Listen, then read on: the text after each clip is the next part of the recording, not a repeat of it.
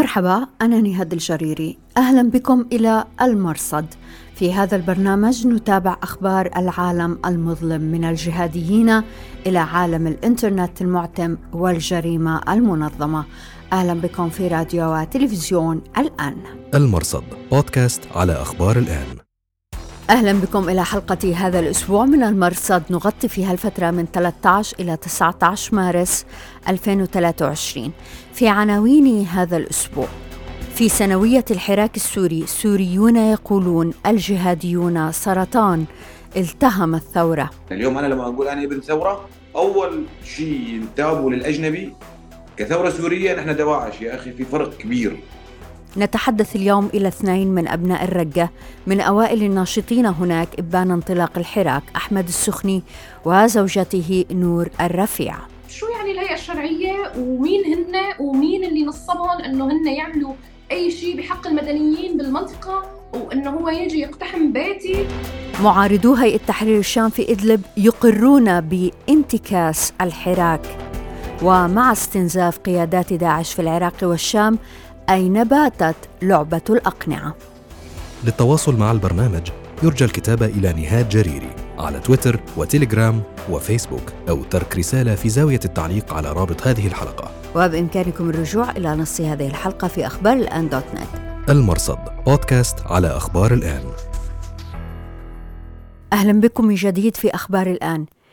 إذا السوريون في كل مكان أحيوا الذكرى الثانية عشرة لانطلاق الحراك في 15 مارس 2011 لكن نبدأ بحدث متصل في قرية عرب سعيد غرب إدلب. يوم 13 مارس وردت أنباء أن هيئة تحرير الشام داهمت القرية. ناشطون قالوا إن الهيئة استخدمت أسلحة ثقيلة في الاقتحام واعتقلت أفرادا على صلة على ما يبدو بقيادي مستقل يدعى أبو الوفا. عرب سعيد تكتسب أهمية خاصة لارتباطها بالانقضاض الكبير. إذا جاز التعبير الذي به أحكمت هيئة تحرير الشام سيطرتها العسكرية على إدلب ومحيطها. لنذكر أنه في يونيو 2020 تشكلت غرفة عمليات فثبتوا من مجموعات مستقلة أو منشقة عن الهيئة. أبرزها كان تنظيم حراس الدين ممثل القاعدة في الشام ولواء المقاتلين الأنصار الذي تزعمه آه، أبو مالك التلي الذي كان قد استقال حديثا من الهيئة. الاقتتال بين الهيئة ومكونات فثبت وما رافقه من اعتقالات على مستوى قيادة فثبت أنهت حراس الدين عمليا وقضت على العمل العسكري لشخصيات وازنة مثل التلي وأبو العبد الشداء بعد أحداث يونيو توالت ملاحقة هيئة تحرير الشام للمقاتلين المستقلين أو المهاجرين والمعارضون اعتبروا ذلك تبييضا لصفحة الهيئة حتى تكون مقبولة دوليا. لا يبدو أن هذا التوجه تغير اليوم. حساب أبو هادي على التليجرام والذي يعرف عن نفسه بأنه إعلامي عسكري في الثورة السورية يعتبر أن أبا محمد الجولاني زعيم الهيئة من فك يحاول أن يلصق اسم قرية عرب سعيد بفصيل حراس الدين ليوهم المدنيين وجماعته أنهم يلاحقون عناصر وقادة الحراس وبالدرجة الأولى ليرضي اتفاقيات استانا وسوتشي التي تقضي بإنهاء التنظيمات الراديكالية المتطرفة. والحقيقة أن اقتحام أمنيي آه، الهيئة للبلدات أو المخيمات التابعة لإدلب ليس أمرا جديدا لكن اقتحام عرب سعيد هذه الأيام حمل معان أخرى إذ تزامن مع الذكرى الثانية عشرة لانطلاق الحراك السوري في 15 مارس 2011 ولهذا رفع المتظاهرون المطالبون بانسحاب الهيئة من القرية وإطلاق سراح المعتقلين رفعوا شعارات تذكر بذلك اليوم منها طريق دمشق لا يمر من عرب سعيد. حساب مزمجر الثورة السورية علق. قالوا خرجنا ضد النظام بثورة عارمة بسبب التشبيح والبطش والعربدة وهيئة الجولاني على خطى النظام وبنفس النهج. فاستعدوا لثورة جديدة.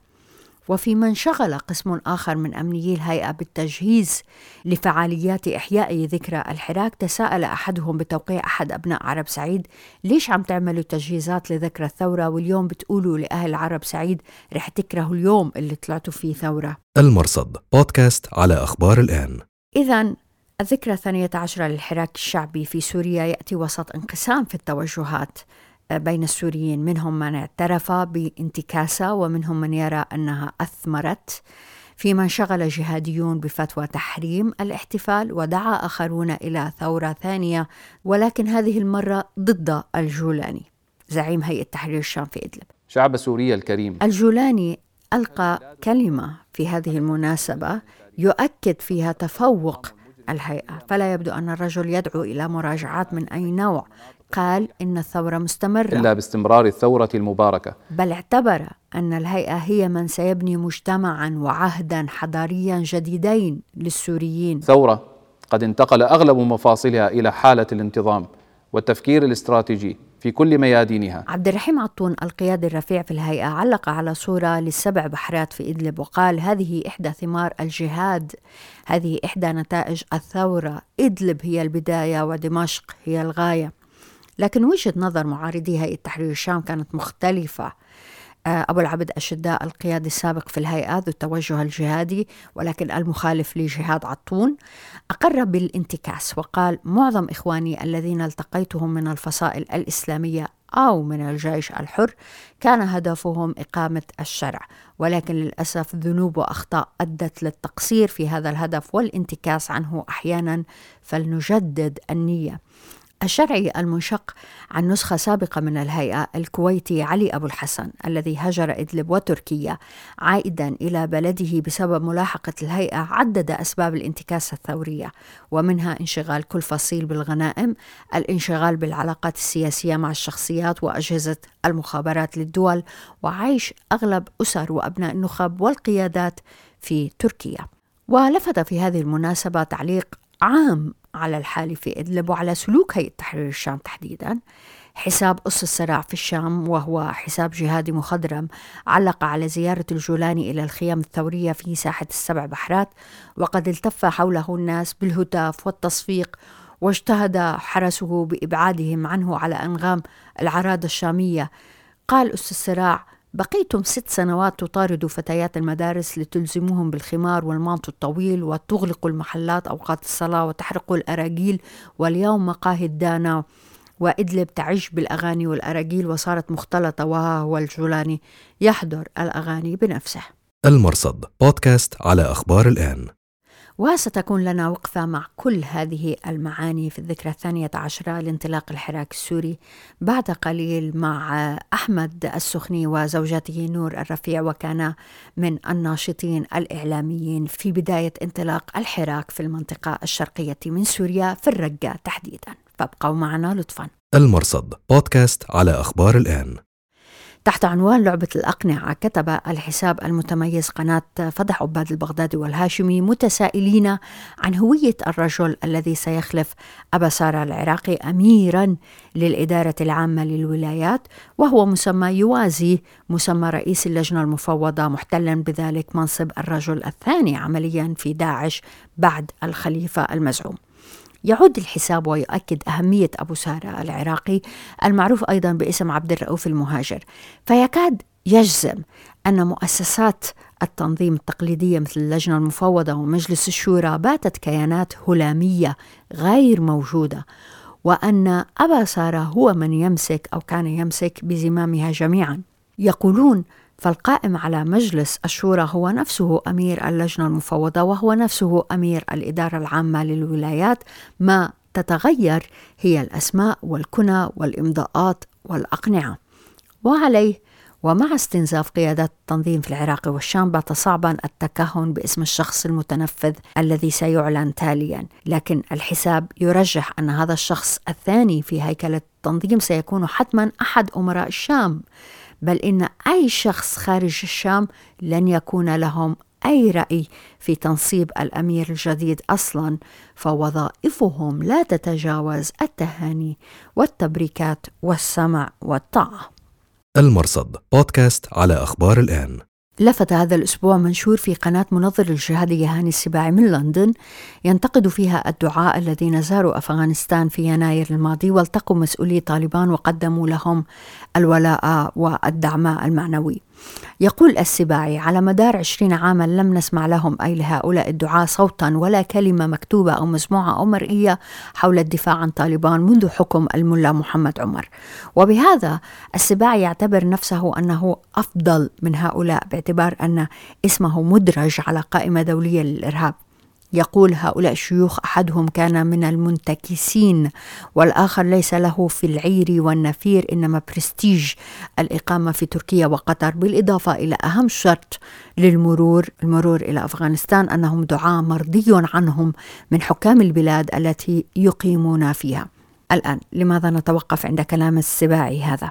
اولا الجماعات الجهادية ومنظروها لا يتفقون إلا على دم الخلافات والمفارقات التي بينهم تثير السخرية معظم الأحيان.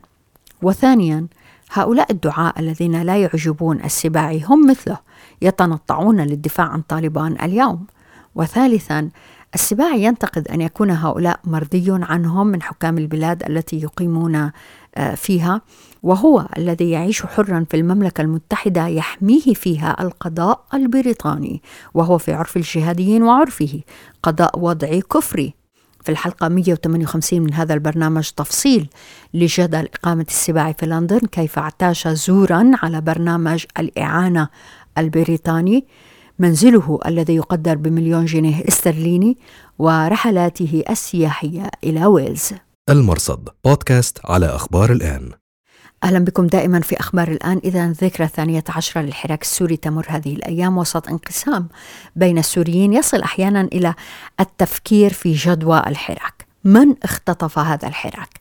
نرحب هذا الأسبوع بالسيد أحمد السخني وزوجته السيدة نور الرفيع. أحمد ونور كانا من أوائل الناشطين الإعلاميين اللذين نقلا الصورة من داخل مناطق عصية وصعبة في سوريا إلى العالم. من الرقة ودير الزور المنطقة الشرقية من سوريا. اضطرا مع عائلتيهما للنزوح ثم الهجرة يدرسان ويعملان في فرنسا ولديهما طفل عمره سبع سنوات. شكرا جزيلا آه، نور وأحمد لإتاحة الفرصة وتلبية الدعوة. شكرا. شكرا لكم. لأي درجة كان عندكم رغبة وأمل وثقة في إحداث تغيير في سوريا مع بداية الحراك في 2011 لأي درجة شاركتوا بهذا الشعور الجمعي اللي عم سوريا في ذلك الوقت؟ أنا بالنسبة لي كنت عم أدرس ببيروت بهذا التاريخ لما انطلقت الثورة السورية. فأول ما بلشت الثورة نحن كنا متابعين لها عم نشوف هي لأنه قبل سبقتها هي البحرين ومصر والثورة بربيع العربي بشكل عام. فمستحيل على القمع الأمني اللي كان موجود بسوريا ما تتخيل اللي تسمعه من أهلك إنه مستحيل بسوريا يصير شيء. فالشراره الأولى أو المظاهرة الأولى طلعت بسوريا ممكن كانت أعطت أمل للجيل الجديد إنه ممكن نحن نسوي شيء بسوريا. فمتابعتنا للأمر أنا كطالب جامعة فكنا عم ننسق بشكل سري جدا ونحن خارج الحدود السورية. إنه نطلع مظاهرات ببيروت نكون مع مع يعني مع الثورة السورية. بداية الأمر نحن كنا عم نتابع إنه ما نتخيل إنه ممكن جيش يقتل شعبه رغم كل شيء كل شيء. عرفناه عن النظام سابقا يعني. بس ما تخيلنا بيوم من الأيام إنه جيش ممكن إنه يعني يسحب يضرب نار على الشعب. إنه هو شعب متظاهر خاصة الثورة أول ما طلعت ثوره سلميه يعني طلعت بورود من كل مكان بسوريا. يعني خاصة بدرعا أول ما طلعت ولا بالشام. نور لأي درجة كان عندكم طموح وأمل في إحداث تغيير يخدم هذه الرقعة الجغرافية؟ آه، لما بلش تطلع المظاهرات بسوريا هلا نحن كنا ساكنين بحمص فهي وحده من أول المدن اللي طلع فيها المظاهرات. فكنا نحن نسمع مثلا الصوت نسمع من برا. كنا بهذيك الفترة قاعدين بمنطقة قريبة من منطقة عشيرة فهونيك طلع كمان كثير مظاهرات بالبداية. فكنا نسمع الصوت نطلع على البرندة نطلع على الجنينة نسمع من هون إنه إيه في عالم طلعت عن جد صار هذا الموضوع. يعني عن جد العالم بلشت تحكي وتقول إنه هي بدها شيء معين يعني بلشت عن جد تقول إنه عن جد نحن بدنا حرية. أحمد ونور أنتم من الرقة. الرقة كانت أول محافظة تخرج عن النظام السوري ضمن هذا السقف العالي من الطموح والأمل اللي حكيتوا عنه. لكن سرعان ما سيطر الجهاديين على الرقة حتى أصبحت واحدة من محافظتين في العراق والشام أسست لداعش. لأي درجة الجهاديين اختطفوا إنجازكم؟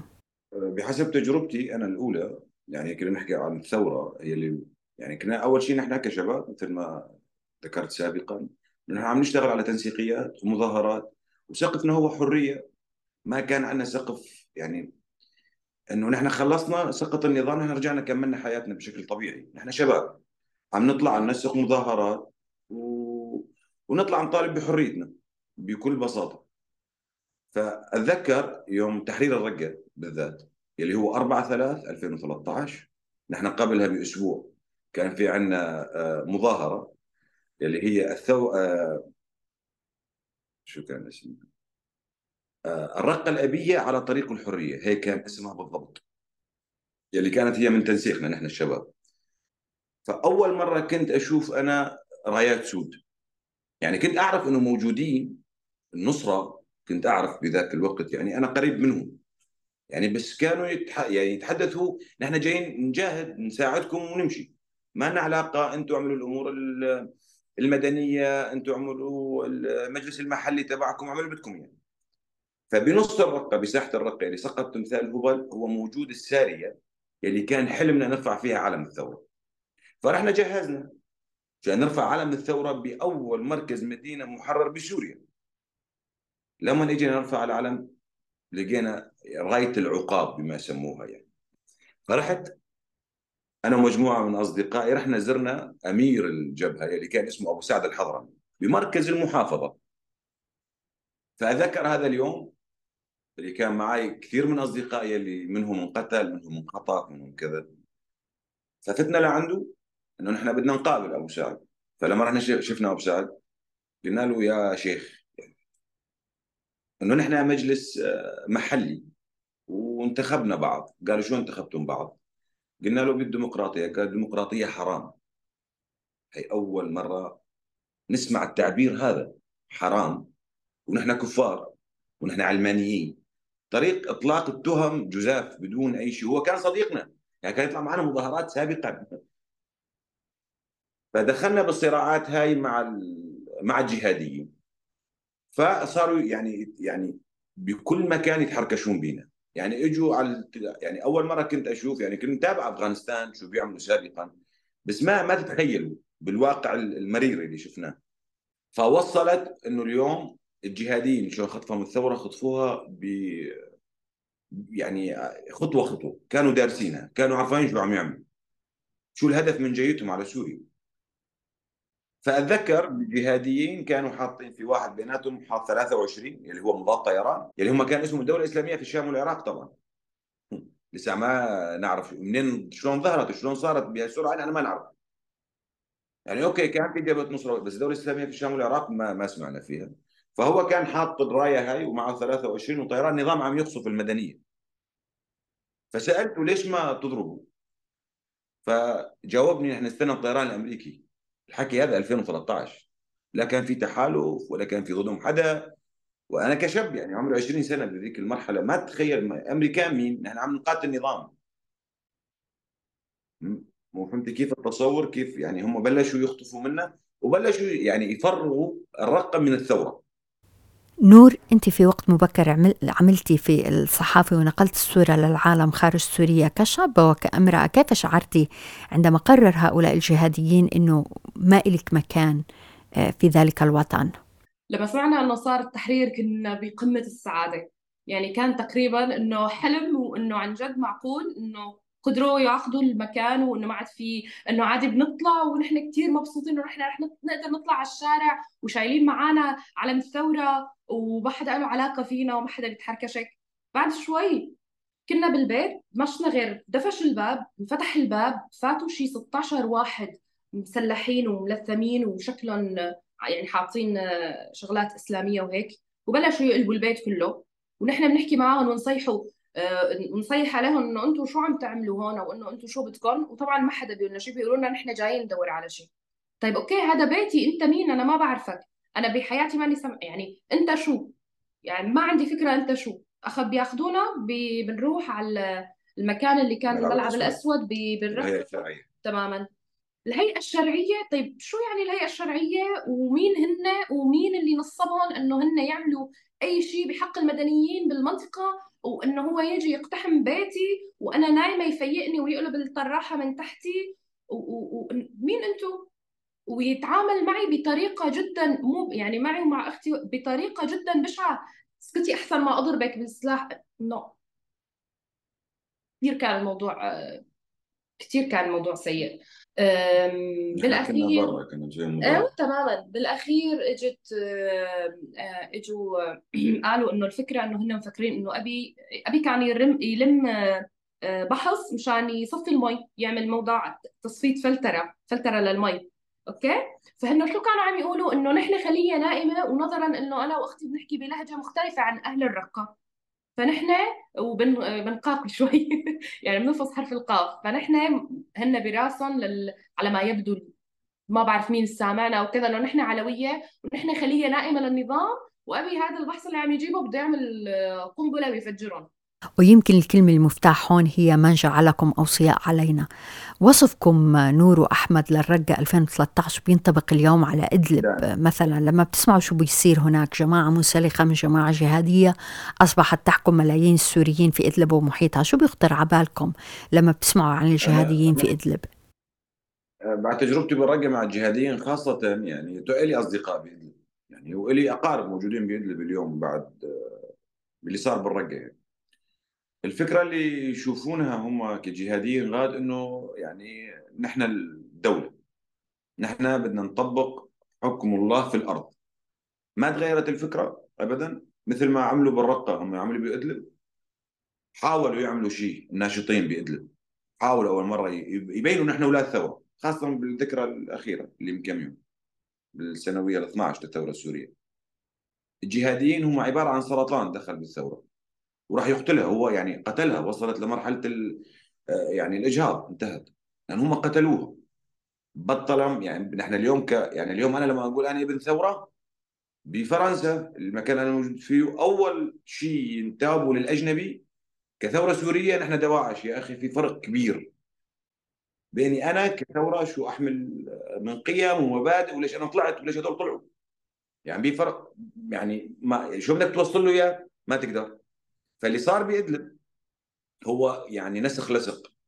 يلي صار بكل مناطق سوريا عن الجهاديين ويتصرفون نفس التصرفات ويفرضون نفس الأوامر ودائما الحجة نحن اليوم نحن مسلمين وجاي نطبق شرع الله. فهو لما قام يناقش مسلم بهذا الأمر المسلم اللي هو أبن ثورة ما عنده القدرة اليوم. هو يجابه خلص بده يمشي خاصة بعد الجوع اللي صار بسوريا بعد الأحداث اللي صارت بسوريا العالم بالخيم العالم مشرد العالم كذا. الشعب ما ظل عنده طاقة يقاتل حدا ما ظل عنده طاقة يقاتل حدا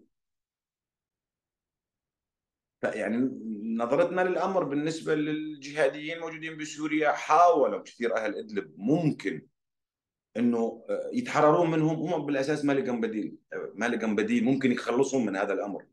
لأنه السلاح الأقوى بايد الجهاديين. نور رغم كل المآسي السوريين يجيدون فن الحياة وفن البقاء. شو الشيء اللي بيخطر على بالك اللي بيبرد على قلبك بيخفف من وجع السنوات الماضية؟ تماما آه بالنسبة لي آه بكفي إنه أنا قدرت إني أجي لهون وأحقق إني أكمل دراستي إني ما أقعد وأقول إنه أنا ما فيني أعمل شيء. والشغلة الثانية هي ابني اللي هو كثير آه، مليء بالحياة ومليء بالنشاط وعم يعيش حياته هون. وأنا كثير ممنونة إنه هو عم يقدر لما يكون هو بحب شغلة عم يقدر يكملها عم يقدر يعملها. يعني عم يقدر يساوي كل الأشياء اللي نحن يمكن نتمنى إنه كان فينا نعملها ونحن صغار. بس إنه على الأقل لربما الجيل اللي رح يجي منا رح يكون عنده هاي الامكان هاي الخيارات تكون مفتوحة قدامه عنده هاي السبل لحتى يصير بده إياه. نور أحمد في حال أتيح لكم المجال إنكم ترجعوا لسوريا ضمن أي سيناريو ممكن إنه يصير. هل بترجعوا أحمد؟ يعني هذا مثل ما نقول يعني هو عبارة عن حلم مثل كان حلمنا بإسقاط النظام. بس أنت اليوم صرت واقعي أكثر بعد الشيء اللي عدى عليك بعد السنين اللي عدت عليك. أكيد أرجع أكيد أرجع. بس لازم اليوم نحن كطلعنا لغربة لازم نكون نحن أدوات رئيسية ببناء سوريا القادمة. بجيلنا اللي جاي بأولادنا. بس اليوم أنا كسؤالك إلي ممكن أرجع على سوريا؟ أنا مطلوب لقسد ومطلوب لجبهة النصرة ومطلوب للنظام. يعني يمكن يموتون هذول كلهم ممكن أرجع. يعني بس اليوم إنه أنا أرجع تحت أي سقف ما نحن جربنا لما سقط النظام بالرقة مين استلم مكان النظام؟ ما في رؤية واضحة مين راح يستلم أكيد. ونحن بالأخير يعني يعني يجي واحد شايل سلاح هو ممكن يتحكم بكل حياتك بكل شيء وانت يعني تخضع لسيطرته. فأنا أشوف أنا كسوري اليوم عندي حلم العودة أكيد. إن إحنا يعني نحن يعني رقتنا تعني لنا كثير بصراحة يعني كسوريا بس أنا كابن مدينه رقه تعني لي كثير. يعني لما أجي بالغربة هين يعني أنا بالأخير مش ما كنت راح أظل أنا سوري. إذا إذا إذا كان وضع بسوريا بعد إسقاط الأنظمة هاي كلها يعني أنا بالنسبة لي أكيد أرجع. أكيد بدي أرجع أساهم بشيء نحن كنا سبب بدماره بشكل أو بآخر. لون مش ما نعمل يعني بسوريا. يعني خاصة فترة الزلزال أنا اللي صار بسوريا يعني حاولت أنزل. يعني بأي شكل ممكن تقدم أي مساعدة أي شيء هذول أهلك.